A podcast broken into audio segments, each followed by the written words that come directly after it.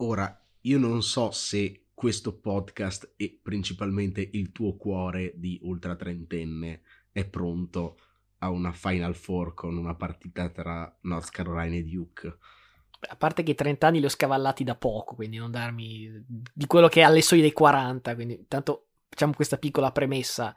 Io di solito vengo in questa postazione podcast per cercare di essere una persona misurata, imparziale, che riesce a vedere no, le posizioni di giocatori e squadre che simpatizza e giocatori che simpatizza meno, ma comunque sempre con no, assoluta imparzialità. Ecco, qui non faccio promesse perché se veramente succede quello che potrebbe succedere vado giù di testa. Potresti diventare molto antipatico, ma hai scritto per la precisione, quindi prepariamoci a un Matteo molto antipatico. Soprattutto lo sa uh, uno dei miei coinquilini che è simpatizzante Duke. Potrebbe finire veramente a, a, a pesci in faccia. Eh, quindi potrebbe non esserci neanche un prossimo podcast se finisci in rissa in casa, volano coltelli.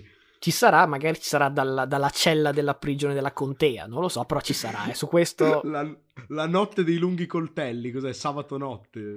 Un microfono, alla fine mi basta un microfono, un cellulare, questo lo, lo registro anche sotto un ponte. Sì, anche perché comunque se continuiamo a guadagnare quanto stiamo guadagnando, comunque sotto un ponte, anche senza fare omicidi, ci si finisce lo stesso. Quindi direi che è un, bu- un buon preparativo. Sai com'è? Eh, Joe Rogan e altri hanno fatto contratti multimilionari con Spotify. Noi un dollaro alla volta ci arriviamo anche noi. Eh. Dateci quelle 600.000 puntate, ma ci arriviamo. Secondo me dovremmo fare una scenetta in cui tu fai una battuta brutta su un mio parente e ti do uno schiaffo, anche se non si vede, però si sente virtuale. E, e lì li ascolti, sai, pum pum pum pum. Ecco, quando si inizia a parlare di gag visive in un podcast, capisci che sei andato troppo lungo, quindi meglio far cominciare la sigla Palla 2.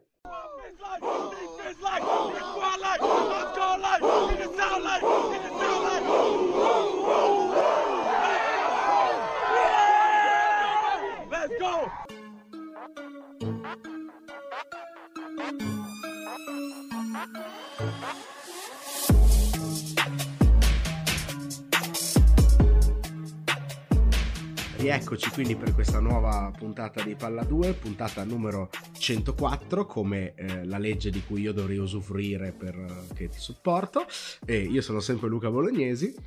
Io sono Matteo Venieri, che è anche quello che fa l'editing, e quando ti ho detto la 104, legge che io dovrei avere, ecco, la legge, e lì faccio il taglio, così no! sembra... Eh, eh, effettivamente non ci ho pensato. Se fai queste cose con l'editor, poi paghi, devi stare molto attento torniamo a parlare di NFL perché nuova settimana, nuova gigantesca trade, perché ovviamente non ci vogliono fare eh, star qua a parlare di Baker Mayfield per delle ore. Grazie al cielo. Esatto. Mercoledì Kansas City, come ormai saprete, ha tradato Terry Kill a Miami in cambio di una prima, una seconda, due quarte e una sesta scelta. Alla trade poi è seguita l'estensione di Hill, 4 anni a 120 milioni, di cui 72 garantiti, il che vuol dire che il primato di Adams come wide receiver più pagato è durato circa una settimana, però insomma, questo è il business NFL di, di questi tempi.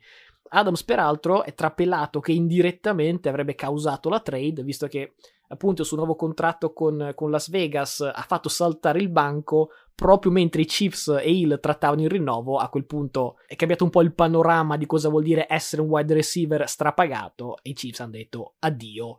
E Miami è subentrata, ha fatto l'offerta migliore e si è portata a casa il giocatore. Ti propongo due angolazioni di questa trade dalla prospettiva delle due squadre. Partiamo con Miami perché se si parla di vincitore di questa free agency, Miami deve essere considerata almeno sul podio. Sono arrivati a marzo con una delle squadre con più spazio salariale e direi che ne hanno fatto buon uso. In attacco hanno preso Condor Williams e Cedric Wilson da Dallas, due running back in Chase Edmonds e Ray Mostert, hanno taggato Gesicki e per ultimo hanno aggiunto appunto Hill e a pochi giorni di distanza pure eh, Teron Armstead, che era uno dei free agent più ambiti del mercato. Il tutto da unire ai già presenti Gaskin, Parker, Waddle. Quindi assolutamente giocatori comunque validi. Come collettivo, secondo me, è più che rispettabile. L'unico protagonista che, non a caso, ancora non ho nominato, mi sono tenuto per ultimo, è Tua. Di sicuro i risultati di squadra dipenderanno tantissimo da lui E la mia previsione fatta qui e ora è che Tua farà un enorme passo in avanti quest'anno, specialmente proprio grazie agli ultimi due free agents firmati in ordine di tempo. Il ti permette di fare più o meno qualunque cosa in attacco, dalle più convenzionali ai vari jet sweep, bubble screen, eccetera, che secondo me sarà manna per un pazzo del football come coach McDaniel. Io lo so che il piatto forte della casa sono quelle tracce lunghe da 50-60 yard a botta, però anche questo non mi preoccupa. Primo perché appunto con il puoi fare tantissime cose, gli metti palla in mano e ci metti poco a raccogliere dividendi. Secondo perché i problemi di Tua nei big play mi sembrano molto esagerati.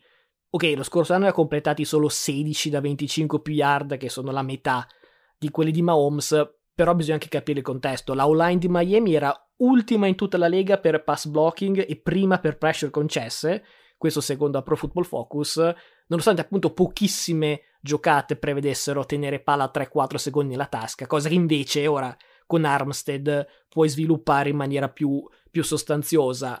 E non credo neanche che il problema sia nel braccio di Tua in sé, visto che ad Alabama nel 2018 di big play ne completava con percentuali superiori al 60-65%, che peraltro erano ben oltre quelli di coevi come Lamar, Allen, Mayfield. Quindi il braccio c'è, la linea ci sarà, i giocatori ci sono e sono arrivati ancora di più. Insomma, devi anche considerare che Hill fece un'ottima annata anche con Alex Smith, che a sua volta non è mai stato famoso per i suoi big play, e comunque quell'anno lo fece arrivare a 1200 yard. L'unico asterisco, e cosa su cui umanamente non posso offrire rassicurazione ai tifosi di Miami, è la tenuta fisica di Tua, però ti dico, sulle chance di playoff dei Delfini mi sento piuttosto ottimista.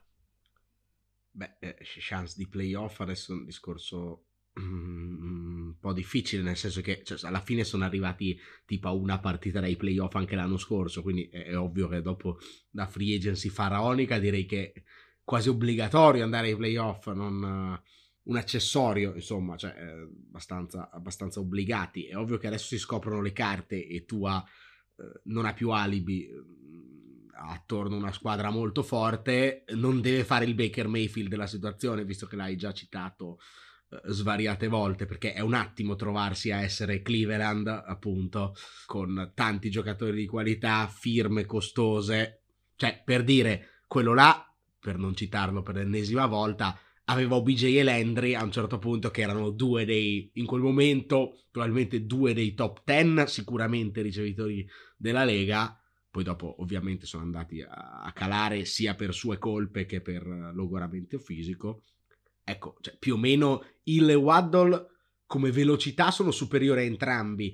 Non so se siano complementari in maniera eh, eccezionale, però adesso questo starà anche a Waddle eh, trovarsi il suo spazio come eh, giocatore magari meno sul profondo e capace anche di correre altre tracce. Ecco, le armi ci sono, però eh, eh c'erano anche a Cleveland dove i running back tra erano molto superiori perché Edmonds mi sembra una delle peggiori firme della free agency e Gaskin sì, però è un po' monodimensionale, sempre rotto, quindi insomma lì sicuramente è una zona carente quella del running game. Tua è un po' di cristallo, l'anno scorso ha fatto una marea di porcate, perché diciamo le cose come stanno. Cioè, ok, può non reggere la linea, però appunto, ecco, se fai come Alex Smith, almeno non fai le puttanate e ha fatto fare una gran stagione a Tyreek Hill. Se mentre fai fare una gran stagione a Tyreek Hill eh, la lanci quando sei in scramble nelle mani dei defensive back, come c'è una serie di highlights di tua, insomma, un po' rivedibili dell'ultima stagione, è un attimo buttare la stagione nel cestino in un, in un AFC che è iper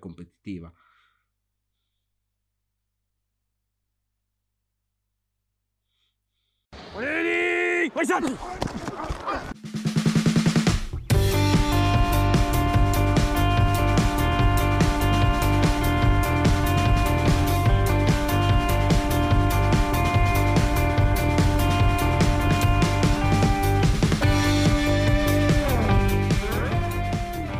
Allora, andiamo adesso dall'altra parte della trade per capire lo stato delle cose in quelli Kansas City.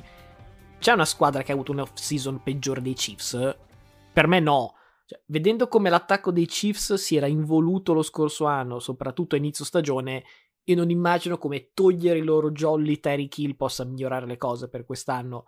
Senza nulla togliere a Kelsey e dopo Mahomes per me Hill era il giocatore più importante della squadra e ti dirò forse anche più di Mahomes l'uomo copertina di un attacco dove veramente non sai mai cosa può bollire in pentola, proprio perché è un giocatore che, come dicevo prima, in prospettiva Miami, in campo sa fare di tutto e quindi se sei in una difesa hai sempre, devi sempre mettere in conto di dover assegnare più di un paio d'occhi su Hill praticamente ogni snap.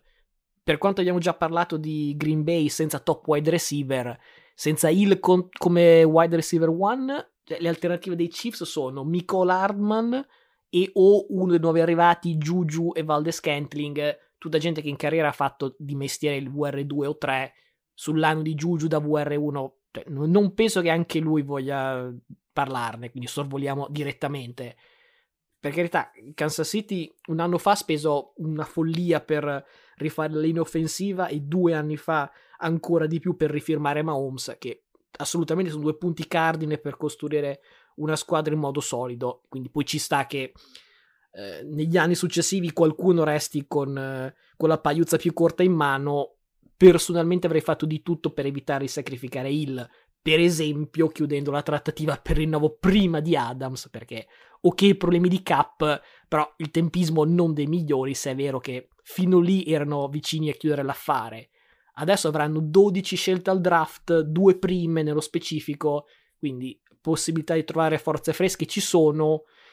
Immagino che anche tu sia molto curioso adesso di vedere Mahomes senza Hill perché la strada verso il trono del GOT passa anche dal dover elevare dei rookie e dei signor nessuno, cosa che Brady e pure Rogers negli anni hanno comunque fatto. Ricordiamo Deion Branch MVP del Super Bowl, che penso Deion Branch abbia fatto due stagioni non ottime, decenti, solo grazie a Brady, MVP del Super Bowl. Ecco, che parliamo di altro materiale, poi adesso vediamo cosa, cosa farà Mahomes. Ecco, parlavo prima di firme brutte, penso che quella di Valdes Scantling sia criminale, perché, cioè, ok che hai risparmiato perché hai dato via il, però andarli a spendere su un giocatore che sa fare una traccia, tra l'altro la stessa che sa fare Michael Aldman, quindi, cioè, non mi sembra proprio un grande affare, cioè, adesso hai due ricevitori che sanno fare in due una traccia, cioè la Go. non so, e non hanno sicur- certamente delle mani d'acciaio. Juju secondo me è una bella firma comunque perché come slot, come slot receiver assieme a Kelsey, insomma, può fare del rumore lì nel mezzo. Eh, è chiaro che si va sempre più verso una squadra West Coast, pochi big play, abbastanza solida. Deve essere disposto però anche Mahomes a fare questo lavoro, cioè che è un po' il lavoro da QB eh, un po' più game manager di quello che era, se, po- se poi gli viene, gli viene, in mente di fare i lanci no look, probabilmente con questi giocatori qui rischia di fare dei danni. Ho letto che con tutte queste scelte starebbero cercando a sto punto di fare una trade per un top ricevitore Kansas City. Chiaramente se riuscisse a fare un'operazione in cui eh, dà via il invece di pagarlo prendendo un sacco di scelte e poi con circa le stesse scelte, magari pure qualcuno in meno, chi lo sa, si porta a casa un, un ricevitore con un contratto da rookie, ecco che parleremmo un po' di un'altra storia, perché eh, sarebbe un, un'eccellente mossa di mercato, improvvisamente una delle free agency peggiori della Lega diventerebbe una delle migliori della Lega, quindi attenzione perché Kansas City l'abbiamo data per morta a metà della stagione scorsa, poi è risorta.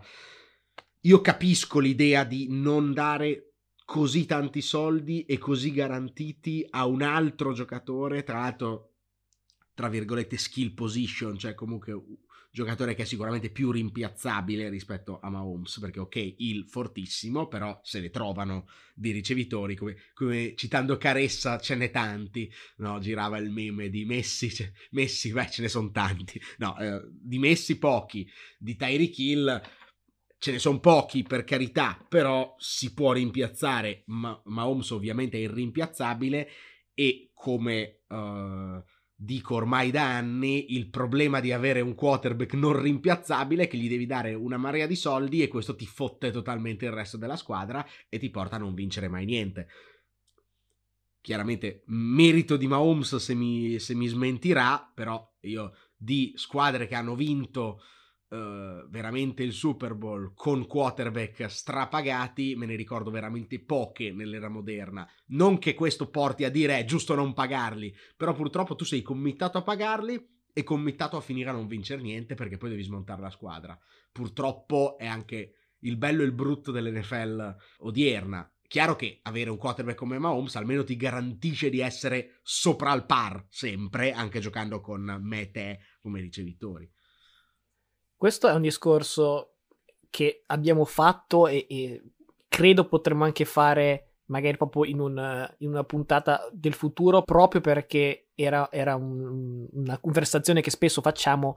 Ero andato a fare qualche ricerca perché mi ricordo che qualche anno fa scrissi un pezzo facendo un attimo di, di medie fra quanto venivano pagati i top quarterback e quanto venivano pagati i quarterback poi vincitori del, del Super Bowl più in percentuale di cap che di soldi veri e propri e ho fatto qualche ricerca così velocissima anche prima di questa puntata e ho visto che anche in percentuale stanno aumentando di parecchio. C'erano giocatori che mezza decade fa i più pagati occupavano tipo il 13% del cap Ora stiamo parlando di wide receiver che occupano il 20% del cap.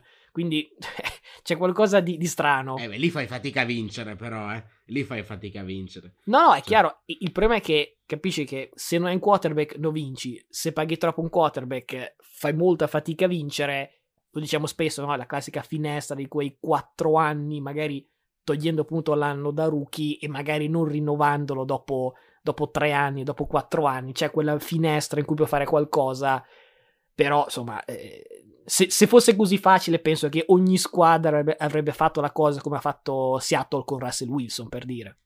Eh no, chiaramente, chiaramente comunque effettivamente sì, è un tema che eh, è buono per una puntata eh, integrale del futuro perché è quasi filosofico, cioè con un QB forte, strapagato, stai al top vai ai playoff probabilmente per magari 6-7 anni, 8 anni, però non vinci alla fine. O, o, o, meglio, hai, magari hai vinto con lui col contratto vecchio e non vinci più quando hai il contratto nuovo. È meglio stare al top e non vincere per tanti anni oppure fare, eh, diciamo, la mossa Rams o la mossa Denver di qualche anno fa con Peyton Manning? Prendi il quarterback veterano che lo paghi tanto ma non tantissimo cioè che non ti fotte totalmente il cap, lo metti in una squadra così plug and play già pronta per vincere, tac, vinci, poi il tuo diciamo che la tua vita, il tuo ciclo vitale è due anni, probabilmente facendo questa operazione qui, non otto. Dopo torni ad avere la prima assoluta e riparti a ricostruire. Sulla questione di fare il plug and play, mi viene da dire che hai citato casi veramente unici e quasi ripetibili perché cioè, Manning di Manning ce n'è uno e comunque veramente è durato il tempo fisico di arrivare al 50 e poi era un cadavere. Stafford, cioè Stafford, eh, Russell Wilson nella storia della, dell'NFL non sono mai stati tradati giocatori ancora con così tanta benzina a squadre così pronte a vincere. Quindi, insomma, è, è una buona idea, però è proprio quasi impossibile che giocatori così siano disponibili. Sì, però puoi estendere il discorso anche ai rookie, perché anche Baltimore era una squadra pronta per vincere, ha preso il rookie e ha vinto con Flacco negli anni da rookie, perché Flacco ha fatto una gran stagione bla bla bla bla. Seattle era una squadra pronta per vincere che ha vinto con Russell Wilson negli anni da rookie.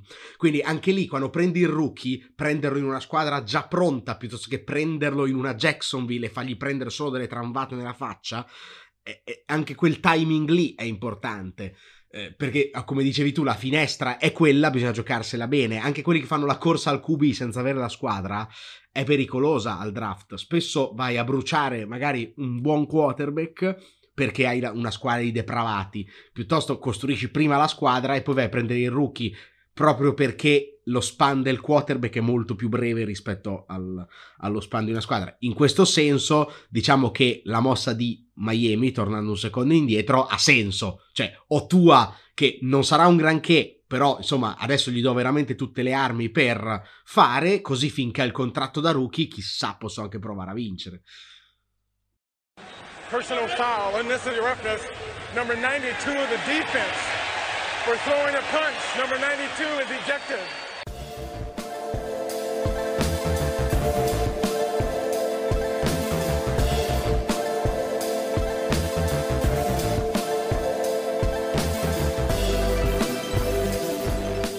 Per concludere il discorso sui Chiefs, guardiamo un attimo quello che succede eh, al di fuori del Missouri. Peraltro, notizia di oggi, pare che i Chiefs stiano pensando di andare in Kansas, quindi magari cambiano nome e diventano i Kansas Chiefs, o magari Kansas City Chiefs perché c'è una Kansas City anche in Kansas. Queste piccole perle di geografia americana.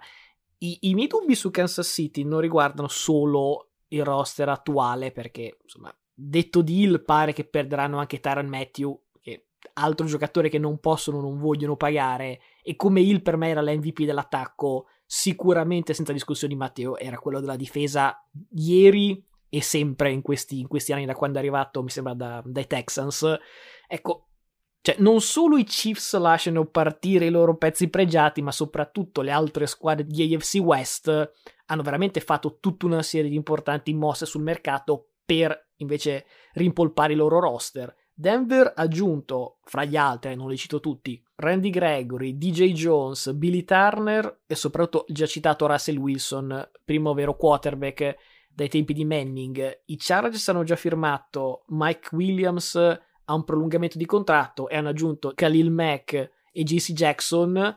I Raiders hanno preso Devante Adams, grande topic della scorsa puntata, più Chandler Jones, Rocky Asin che ha fatto anche una buona stagione con i Colts, considerando che tutti questi rinforzi sono andati a dare manforte a squadre che già lo scorso anno avevano ridotto quel gap con i Chiefs che da anni era sempre presente in Division.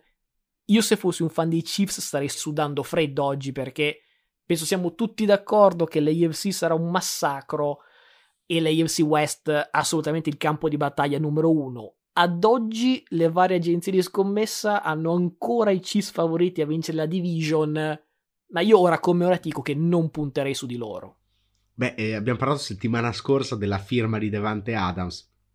Costosa, eh? Però se è vero che ha Uh, causato, diciamo, anche l'addio di Tyreek Hill, mossa del secolo di Las Vegas. Cioè, mi porta a casa il miglior ricevitore della Lega, perché secondo me comunque Devante Adams è più completo attualmente di Tyreek Hill. E costringi la tua avversaria divisionale a perdere il secondo miglior ricevitore della Lega. Cioè, un affare veramente spaziale. Probabilmente non sapevano di farlo, ma insomma, sono quelle mosse che poi, viste a posteriori, sono son geniali. Sinceramente, anch'io faccio fatica a vedere eh, Kansas City favorita, sia perché resto convinto proprio per discorso salariale, e questo l'ho detto nel momento, nell'istante in cui hanno firmato Mahomes, ho detto contrattone a Mahomes, giustissimo, sacrosanto, ma adesso comincia la parabola discendente dei Chiefs, cioè erano al Super Bowl, ok, da lì in poi possono solo scendere, infatti ovviamente potevano solo scendere, eh, e pian piano è normale che sia così, soprattutto se spendi tutti quei soldi su, su un giocatore, quindi comunque è normale attendersi che i Chiefs faranno ancora più fatica il prossimo anno rispetto a quest'anno, le altre hanno fatto un bel upgrade, diciamo che se si parla di eh, casi di studio di quelli cui abbiamo appena parlato, ecco ce n'è una che ha eh, il quarterback Herbert nel, nella classica finestra perfetta per vincere, perché non lo paga, è fortissimo, può pagare tutto, tutti quelli che gli stanno attorno un sacco di soldi, ha messo a posto la difesa. Probabilmente i Chargers al completo sono migliori attualmente. Denver è in un altro caso sempre di studio, cioè squadra pronta a cui manca il quarterback che fa trade per prendere eh, il quarterback veterano che tra l'altro ha già vinto il Super Bowl una volta, quindi insomma sa pure come si fa. Eh, insomma, eh, super squadra, ha fatto anche altre firme interessanti, magari quella di Randy Gregory un pelo, pelo dispendiosa nel lungo periodo, non è considerata tra le migliori firme della free agency, però serviva. Ho già visto Russell Wilson che sta lavorando con Jerry Judy e mi aspetto un super salto di qualità per, per Jerry Judy quest'anno, anche lui se resta sano. Il parco ricevitori è forte, la squadra è forte, la difesa è forte, è un'altra squadra che non so se sulla carta è meglio dei Chiefs, però se i Chiefs perdono anche Matteo, insomma, Forse anche loro sulla carta sono meglio dei Chiefs. Eh, poi è ovvio che gli altri hanno Mahomes. Però, ecco, il collettivo è migliore di Denver. Las Vegas l'anno scorso ha un po' dato l'idea di aver fatto Uh, la run miracolata, però insomma si è comunque portato a casa il miglior ricevitore della Lega. Carr ha dimostrato di essere un giocatore uh, magari non spettacolare, però clutch uh, e capace insomma, quando conta di mettere le, le palle sul tavolo. Se Jacobs resta sano, perché l'anno scorso comunque ha fatto una stagione in cui è stato rotto una, un momento sì, un momento no, potrebbe anche essere il miglior running back della division. È veramente una Royal Rumble, tutta l'AFC, ma soprattutto l'AFC West. Sicuramente non mi giocherei nessuna vincente in questo momento, ma sicuramente ancora di più non mi giocherei Kansas City vincente. Tu spesso no, mi, mi, accusi di non, di non proporre dollaroni, di non fare scommesse pazze come invece le fai te. Te ne propongo una adesso dollarone che Miami avrà più vittorie di Kansas City. Uh. Eh, non so, se, non so se giocarti contro, eh, sinceramente, perché Miami gioca sempre nella division dei morti, eh, anche se è una, teoricamente Miami sarebbe una delle morte. Ecco. Tradizionalmente so i morti sono anche loro, c'è questo. Esatto. Oi, cioè, Kansas City è facile che vada 3-3 in, in division, cioè anche a voler essere sportivi. E Miami già parte avvantaggiata perché cioè, le due con i Jets penso che possa portarsele a casa. E vabbè, mi gioco sto dollarone, ma cioè, te lo voglio proprio regalare perché tu non te li giochi mai su una roba veramente bold. Questa è, è molto close. Però mi prendo Kansas City sereno di regalarti questo dollarone che te lo sei meritato. Però pareggio vinco io, è stesso numero di vittorie vinco io. Accetto, accetto.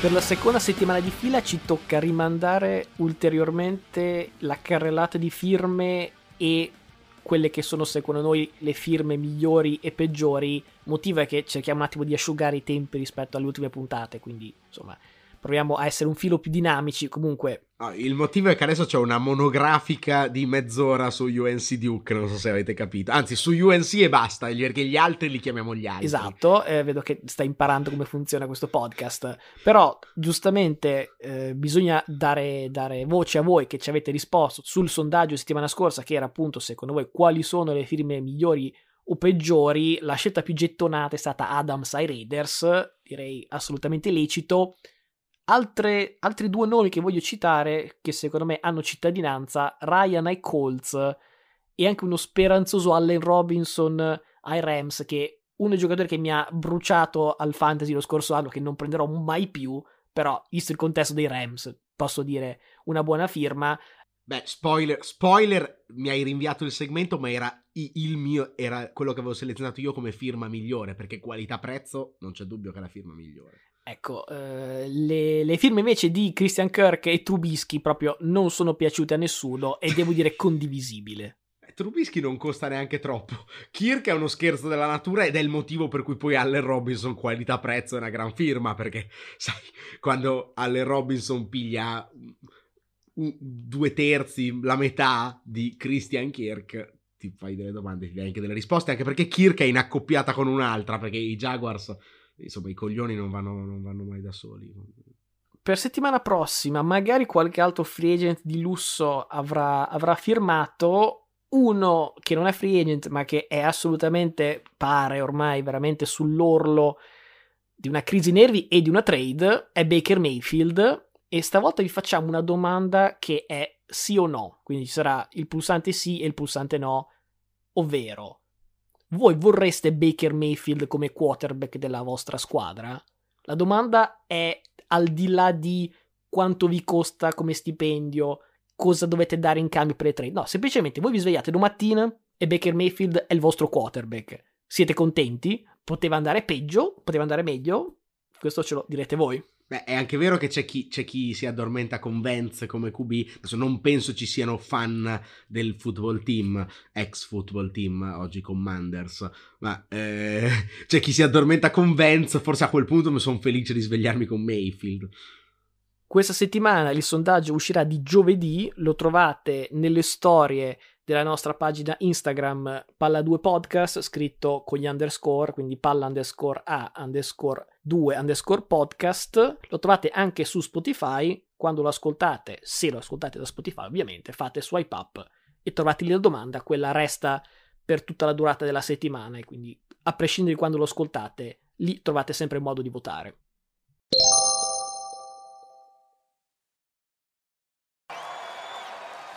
What can I say?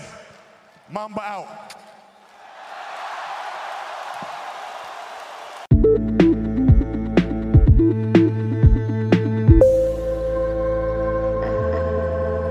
Eccoci qui ritornati dalla pubblicità che servirà a Matteo per pagarsi l'avvocato una volta che avrà coltellato il coinquilino tifoso di Duke. Ed eccoci al segmento assolutamente imparziale perché lo gestisco io sull'NCAA. Sarà derby, ormai lo, sa, lo sappiamo tutti. Duke contro North Carolina per la prima volta si scontreranno in semifinale alle Final Four NCAA. Ma andiamo un attimo a vedere da dove nasce questa prima volta, sicuramente uscita abbastanza sorpresa anche perché North Carolina era testa di serie numero 8, insomma. Per quanto riguarda il tabellone est, lo avevamo lasciato appunto up for grabs perché c'erano numero 1 e numero 2 fuori. Ebbene, dopo aver silurato la numero 2, Kentucky, la Cenerentola St. Peters, che ricordiamo essere una minuscola università gesuita del New Jersey, che ovviamente nessuno conosceva prima di questa run, e secca anche la numero 3 Purdue, diventando il primo seed numero 15 della storia ad arrivare all'Elite 8. Peccato poi che la corsa della Cenerentola si fermi bruscamente nella finale regionale appunto contro UNC con un dominante Armando Becco da 20 più 20. Ecco, UNC a differenza di tutte le precedenti avversarie prende diciamo sul serio St. Peters, prima di tutto nella metacampo difensiva, invece di subire la difesa uh, dei Peacocks, che tra l'altro avevano vinto la partita precedente nel Peacocks Day, veramente cosa più americana, non penso esista. Ecco, North Carolina li prende nella propria metacampo difensiva, li, li cancella totalmente e vince abbastanza agevolmente. Questa North Carolina che ha rotazioni corte, ma come talenti secondo me valeva sicuramente più di un seed numero 8. Il vero scoglio era stato invece al turno precedente, quando era stata alle corde fino a pochi minuti dalla fine contro UCLA in quell'occasione ci aveva pensato Caleb Love, che penso sia tra i giocatori che hanno più impressionato in questo, in questo torneo. Bene, aveva tolto le castagne dal fuoco dopo aver fatto tre punti nel primo tempo. Ecco, nessun problema. 27, 27 nel solo secondo tempo, con tutte le giocate decisive, un paio di triple totalmente fuori dal contesto e, e via. Che si va. Dall'altra parte c'è Duke che emerge da un tabellone ovest che era ben più competitivo come numero di seed in campo, c'erano in campo tutti i migliori 4 seed. L'aiutino arriva da Arkansas, che numero 4, elimina a sorpresa la numero 1 Gonzaga. Tutto ciò per dire che Gonzaga può sicuramente recriminare per la gestione arbitrale dei 5 falli fischiati a quello che è il candidato numero 1 ad essere la prima scelta assoluta del prossimo draft NBA, Chet Holmgren. Ecco, secondo me ce n'erano sì e no uno e mezzo solito, bontà per lo spettatore neutrale, cioè io mi sarebbe piaciuto vedere un finale con tutti i giocatori migliori in campo, non le riserve. Ecco, a proposito di giocatori migliori, ci sarebbe sempre Paolo Banchero in copertina per Duke. Gran rimonta nel finale contro Texas Tech, 22 punti, talento e strapotere fisico dell'italiano e via che si va. Uh, secondo me ne risentiremo parlare sicuramente in Final Four e anche in NBA. La finale con Arkansas è decisamente più agevole della partita con Texas Tech, più 12 all'intervallo e vittoria abbastanza comoda per Duke ed ecco servito il, il match tanto atteso. Oh, poi ci sarebbe anche l'altra parte del tabellone, lo so che stiamo sforando male, però bisogna darne conto anche se è stato meno emozionante e so che tu non l'hai neanche guardato.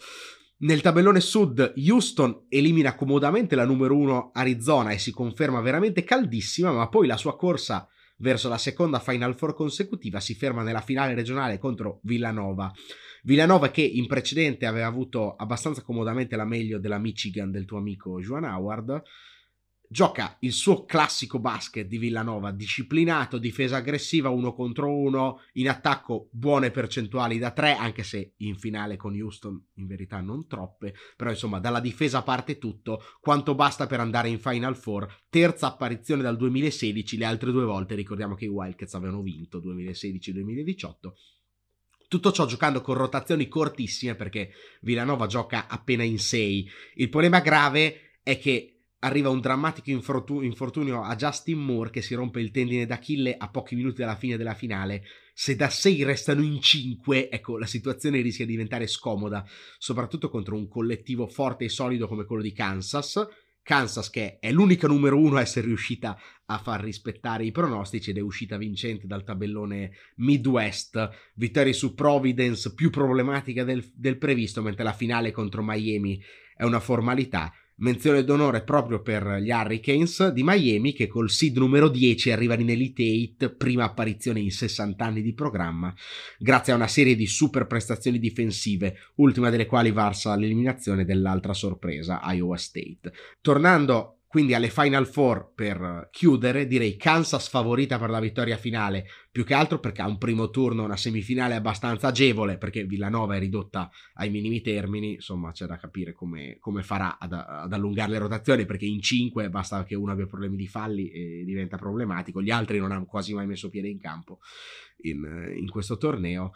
Credo però che Kansas poi in finale faticherà molto contro la vincente di UNC e Duke, perché entrambe sembrano insomma le squadre più, più, più calde entrando in queste finali.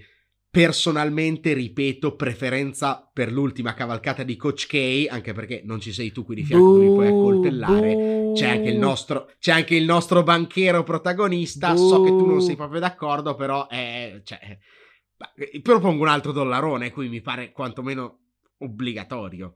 Non vale perché non sei tifoso di Duke. Se, se fossi tifoso di Duke, ci sarebbe una, una, una, una scommessa tipo so, andare in giro con la jersey dell'altra squadra per tutto un giorno. Queste, Ma questo... io ho una, ho una, jersey di North Carolina che mi portasti tu. Appunto.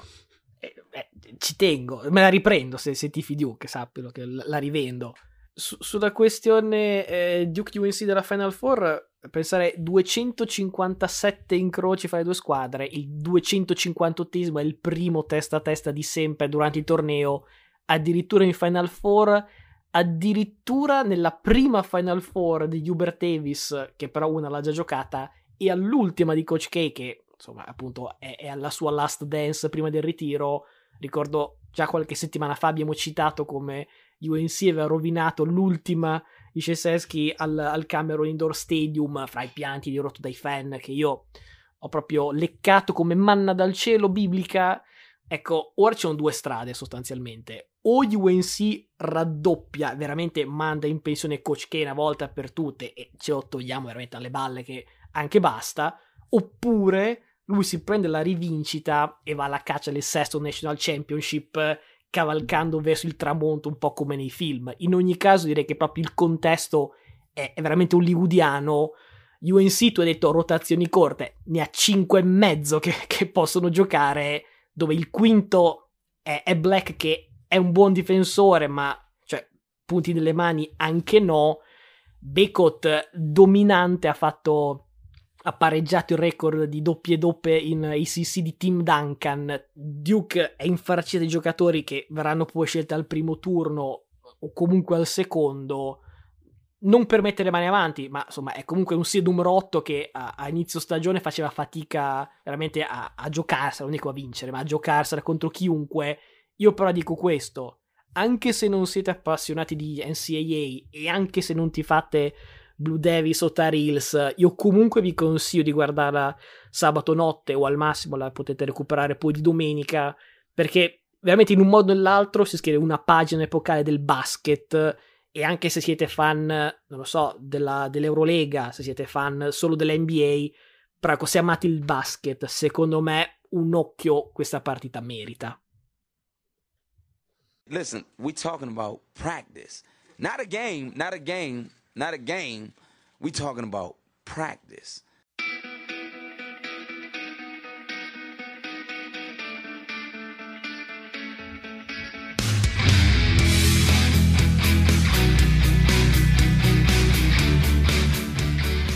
Cambiamo marcia perché passiamo all'NBA abbiamo sostanzialmente tempo per un segmento e un po' di, di, briciole che restano perché comunque è stata una settimana molto, molto piena di eventi. Oh, Boston che per un attimo è stata la numero no porca miseria neanche oggi stata, eh. ecco, si, si, parlava di Cenerentola ecco Boston ha fatto tipo la Cenerentola perché è stata prima una notte e poi per la mattina eh ma si è rotto Robert Williams che sfiga cioè. Esatto, per dare la notizia, eh, lesione al menisco, si parla di diverse settimane fuori, la stagione praticamente è agli sgoccioli, quindi senza Time Lord la vedo dura perché insomma è veramente uno dei giocatori migliori e i Boston Celtics hanno il miglior rating difensivo, credo anche perché insomma è veramente un giocatore che ha cambiato dal giorno alla notte rispetto alle ultime annate, però ci arriviamo poi anche su, sui Celtics e il resto delle squadre a est, ma la notizia riguarda Miami perché dobbiamo tornare in Florida, cosa che di solito non dispiace, ma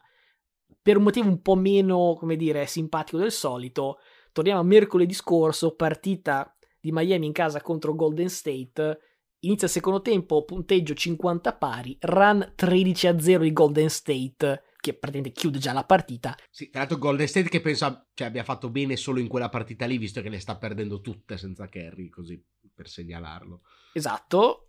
Timeout di Miami e Spolstra prima confronta Jimmy e, e da labiale sembra dire cosa vuoi fare, vuoi che ci meniamo. Poi arriva Udonis che da giocatore barra bodyguard barra monumento di Miami prende Jimmy a muso duro della serie lascia stare Spo veditela con me che ti apro nu come un melone. Non sono volati ceffoni, eh, però insomma la tensione si è vista, si è, si è, sentita anche per tutto il resto della partita, partita appunto persa malissimo. Molto spesso la gente si è chiesta se quanto Jimmy Butler fosse un giocatore problematico, anche perché è la quarta squadra in carriera, cosa che non è che succeda molto spesso fra le superstar. Per me Jimmy è sempre stato un mini LeBron, non solo e non tanto nel modo di giocare, ma soprattutto nell'impatto che ha coi team. Cioè, migliora ogni singola squadra in cui arriva, poi quando se ne va lo fa spesso con polemiche e lasciandola in caduta libera. Per me è innegabile che Jimmy è un vincente. 11 stagioni NBA, 11 stagioni con record vincente, 10 presenze ai playoff, elevando nell'ordine Chicago, Minnesota e Philadelphia tutte squadre che devono ancora avere annate migliori rispetto a quella o quelle firmate Butler. Così come è vero che un vincente, è anche un giocatore che logora, e lo sanno specialmente Wiggins Towns, Minnesota, lo sa pure Ben Simmons, sono tutti grandi talenti, però che giocano, o almeno giocavano, perché Towns penso sia un po' elevato da quell'iniziale apatia, molto svogliati, senza cazzimma. Ecco, Butler, che è un giocatore che di talento vero e proprio non ne ha quanto loro, però poi si è fatto una carriera giocando col coltello fra i denti ogni possesso. E proprio per questo Miami mi sembrava la piazza più giusta per lui, perché cioè, non ingannino Palme, Moito e, e tipe in bikini. Gli Heat sono una franchigia che dai tempi di Alonso Morning basa veramente la sua identità su, sulla fisicità, sul noi contro il mondo, coltello fra i denti, Oh, si, dice, si, dice, picchiare, le squadre di Pat Riley picchiano, eh, questa è, non dire la fisicità, picchiano le squadre di Pat Riley da sempre. Lo dice un hater questo, ma se almeno fossi fan dei Knicks... No, no, non è hater, è oggettivo, da sempre le squadre di Pat Riley picchiano. Non è vero, questo è, è assolutamente una, una, menzogna che io respingo, ma il punto è che chi sono le squadre di picchiatore, se vogliamo anche usare questo termine, le squadre di periferia di solito, non quelle tutte fighe, no? Eh, glitterate. Ecco, Miami ha sempre avuto giocatori fisici barra picchiatori, se vuoi te la posso concedere, che non si tirano indietro e di quest'anno comunque continua quella tradizione, veri, vedi Lauri, Tucker, Morris, appunto Udonis che non gioca però comunque insomma è sempre lì a fare, a fare rissa se serve. Ho fatto avanti e indietro su questo appunto accenno di rissa parecchie volte. All'inizio pensavo potesse dare una carica positiva, no? Ora non ne sono più così convinto perché c'era la, la speranza che potesse dare la sveglia a una squadra che si era seduta sugli allori di un primo posto a est, tenuto per due mesi contati male, e poi ha abbassato la guardia contro squadre scarse, squadre che riposavano giocatori. Però li ho visti dilapidare più 17 contro il Minnesota una settimana fa, e poi più 17, peraltro nel quarto quarto contro i Knicks, questo dopo tutto sto parapiglia, in mezzo sconfitta contro Philadelphia senza Embiid e Arden, sconfitta contro Golden State già citata in cui non solo non c'era Curry, non c'era neanche Clay e non c'era neanche Green, della ripassata presa dai Nets, meglio sorvolare. il fatto che in tutto ciò non sia cambiato nulla, che non si sia acceso il fuoco dentro dopo questa mini rissa in panchina, proprio perché l'Est è così concitato, proprio perché c'è il rischio di un primo turno contro Brooklyn, da tifoso di Miami sono molto preoccupato. Beh, eh, la cosa più bella è stata la battuta di Spolstra che ha detto tipo stavano discutendo se doveva andare dopo a cena. cioè, sì, sinceramente come uscita in corner veramente bella. Quando si dice lavare i panni in casa, esatto. Miami questo lo fa bene. Esatto. Il problema è che l'Est, cioè a parte la battuta su Boston, ma veramente Boston era undicesima a Natale e si è trovata l'altra sera per un attimo prima, poi adesso Miami le ha riscavalcate tutte ed è tornata prima, ma insomma può succedere un po' di tutto lì eh, davanti a Est non ci sono squadre che stradominano, diciamo come sta facendo Phoenix un po' dall'altra parte, detto che Memphis al momento è caldissima e, e sta vincendo delle partite di, di 20 senza Jamorant, cioè mh, mm, totalmente folle. Quando non c'è Jamorant, Memphis fa un canestro tutti, cioè sembra tutti Ray Allen improvvisamente, Bane, Bang, arresti e tiro a caso, gente che tira da tutte le posizioni, solo, solo ciuffi, cioè, l'assenza di Jamorant è veramente incredibile con quella squadra, ma ne parleremo forse un'altra volta. La Eastern può succedere di tutto, ecco, avere delle risse in casa non è granché, però è anche vero che se ti metti a posto, diciamo, trovi il tuo equilibrio ai playoff, anche se entri da terza, da quarta, puoi benissimo eh, andare a vincere. Anzi, a proposito, io cercherei di evitare il primo turno con Brooklyn, che per carità, ha dimostrato di essere tutt'altro che solida, però io più avanti lo becco Durant, più sono contento, perché avrà gara 1, gara 2, gara 3, gara 4, gara 5, gara 6, magari gara 7 di primo turno sulle gambe, gara 1, gara 2, gara 3, gara... tutte gare in cui deve giocare 39 minuti e fare 40 punti perché sennò Brooklyn non passa il turno. Ecco, se lo incontro in finale dopo che mi ha buttato fuori Miami, ipoteticamente dico se sono Boston o sono Philadelphia o sono Milwaukee, preferisco. E Miami continua ad avere comunque il collettivo migliore. Se non saltano i nervi per qualche motivo, comunque bisogna giocarci. Eh, ricordo qualche mese fa eravamo qua a dire no, che Miami aveva vinto tutti gli scontri eh, diretti con tutte le altre top squadre della, della Eastern, quindi perché non può risuccedere ai playoff? Capisco che eh, tu sia un po' legato al momento, come io sono legato al momento e, sale, sono risalito sul carro di Boston, tu sei legato al momento e sei invogliato a scendere, ma insomma vedo ancora abbastanza intatte le possibilità di Miami di vincere. Philadelphia non mi convince, Arden ha fatto schifo anche l'altra sera e sta facendo schifo come era abbastanza... Eh, dal mio punto di vista pronosticabile, nonostante Embiid stia facendo benissimo non mi sembra, potrebbe anche arrivare prima, ma potrebbe poi anche uscire con Brooklyn al primo. Sarebbe bellissimo. Philadelphia prima e Brooklyn che entra magari dal play-in e si trovano al primo turno, veramente eh, sogno, sogno di tutti, penso. Però secondo me Milwaukee e Miami sono le due favorite ancora uh, a est. Forse ecco, Milwaukee la vedo comunque un pelo sopra perché sa già come si vince, è vero non ha più PJ Tucker, però comunque insomma il gruppo è quello. Però a chiudere le fila del discorso, su Miami una cosa che è cambiata e io pensavo potesse essere un fattore in più, invece sembra che stia sottraendo invece che aggiungere. È colpa di Oladipo, è colpa di Oladipo. Eh, esatto, perché Oladipo e Morris che hanno praticamente ridebuttato Morris e, e debuttato in stagione Oladipo praticamente a, a giornate di distanza hanno veramente frantumato le rotazioni e ho letto prima in indiscrezione, non so quanto veritiera, quindi prendetela pure con le molle.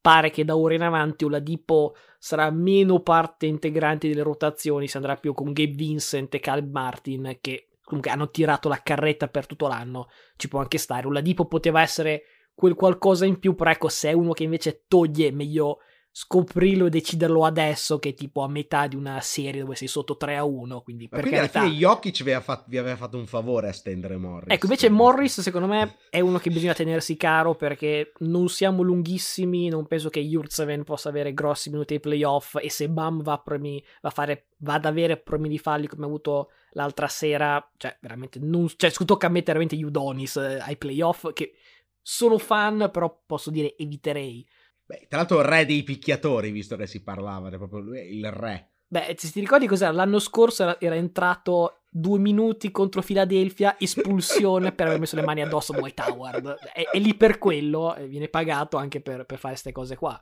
Su, sulla questione Kyrie barra Brooklyn sarebbe bellissimo, come dici te, avere che sia il primo turno il secondo turno, a me non importa, che ci sia una serie Brooklyn-Philadelphia è, penso, altrettanto uno script come quello che dicevamo prima di UNC e Duke. Certo che Ben Simmons leggo non aver ancora messo piede in palestra in allenamenti fisici, diciamo, e partitelle varie, non vedo come possa veramente risorgere come l'Araba Fenice nel momento più del bisogno, visto che uno di solito nel momento del bisogno sparisce. Però vediamo, Kyrie, dicevo, finalmente può giocare anche in casa perché il sindaco di New York, Eric Adams, ha levato appunto questo obbligo di vaccino per, um, diciamo, atleti e persone dello spettacolo. Detto in un altro modo, visto che lo spring training di Yankees e Mets è dietro l'angolo, ha detto, no, già che in un mese è diventato uno dei sindaci più impopolari della storia, almeno non sabotiamo gli Yankees. Dei Mets non ne frega niente nessuno, ma almeno gli Yankees non li, sabo- non li sabotiamo. Debutto al Barclay di Kyrie 6 su 22 e sconfitta contro Charlotte nello scontro direttissimo. Mancano 7 partite per i Nets alla fine della regular season, ottavi molto più vicini a essere decimi che settimi. Può succedere di tutto io sinceramente i Nets non li vorrei vedere. L'ultima cosa, dicevi Milwaukee. Milwaukee era la mia favorita per uscire a est a inizio anno. Devo dire che ancora la vedo favorita, però non la vedo favorita al primo seed perché prima guardavo il calendario. A Milwaukee mancano 8 partite, deve giocare a Philadelphia, a Brooklyn, a Chicago, a Cleveland, più in casa contro Dallas e Boston. Cioè, per carità, penso che anche con un seed numero 4 Milwaukee possa tranquillamente arrivare alle finals, però bel percorso ostacoli per arrivare a, questa, a questo inizio dei playoff. Beh, l'anno scorso sono arrivati alle finals sostanzialmente per inettitudine di quelli, del, delle avversarie delle, della Eastern e penso che quest'anno potrebbe essere allo stesso, allo stesso modo. Oh, cioè, chiariamoci, Miami è prima a est con 48 vittorie e 28 sconfitte mentre registriamo. È lo stesso score dei Golden State Warriors che sono terzi a ovest e sono molto più vicini a diventare quarti e senza Curry temo che potrebbe succedere veramente che a raggiungere Memphis che come detto sta facendo eh, molto bene ed è, ed è, seconda cioè in generale il livello dell'Ovest tor- siamo tornati un po' a qualche anno fa quando il livello era più alto tutto ciò noi stiamo girando attorno per non dire che i Lakers sono mezza gara, mezza dentro al play-in. Sì, i Lakers che hanno dilapidato un più 23 in un altro scontro diretto contro i Pelicans, Pelicans già detto senza Zion, per carità. Ecco, il problema è che nel, nel fare ciò hanno anche concesso il tiebreaker appunto ai Pelicans. Gli Spurs si sono dietro, ma a loro volta hanno il tiebreaker sui Lakers. Stanotte contro Dallas, out, out LeBron e out Anthony Davis. Diciamo che già da domattina probabilmente sono già fuori dal torneo, eh.